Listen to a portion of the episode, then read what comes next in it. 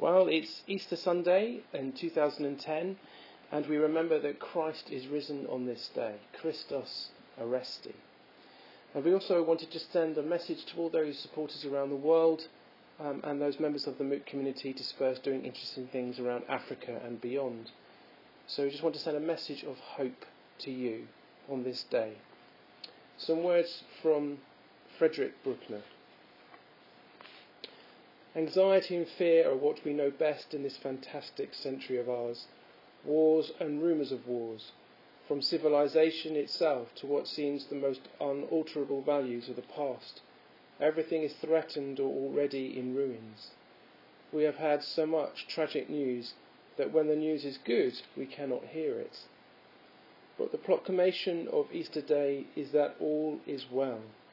And as a Christian, I say this not with the easy optimism of one who has never known a time when all was not well, but as one who has faced the cross in all its obscenity as well as in all its glory, who has known one way or another what it is like to live separated from God. In the end, His will, not ours, is done. Love is the victor. Death is not the end. The end is life. God's life and our lives through the divine, in God, existence has greater depth of beauty, mystery, and benediction than the wildest visionary has ever dared to dream. Christ, our Lord, has risen. And finally, a quick prayer of blessing upon you as you listen to this podcast. The Lord of the empty tomb, the conqueror of gloom, come to you.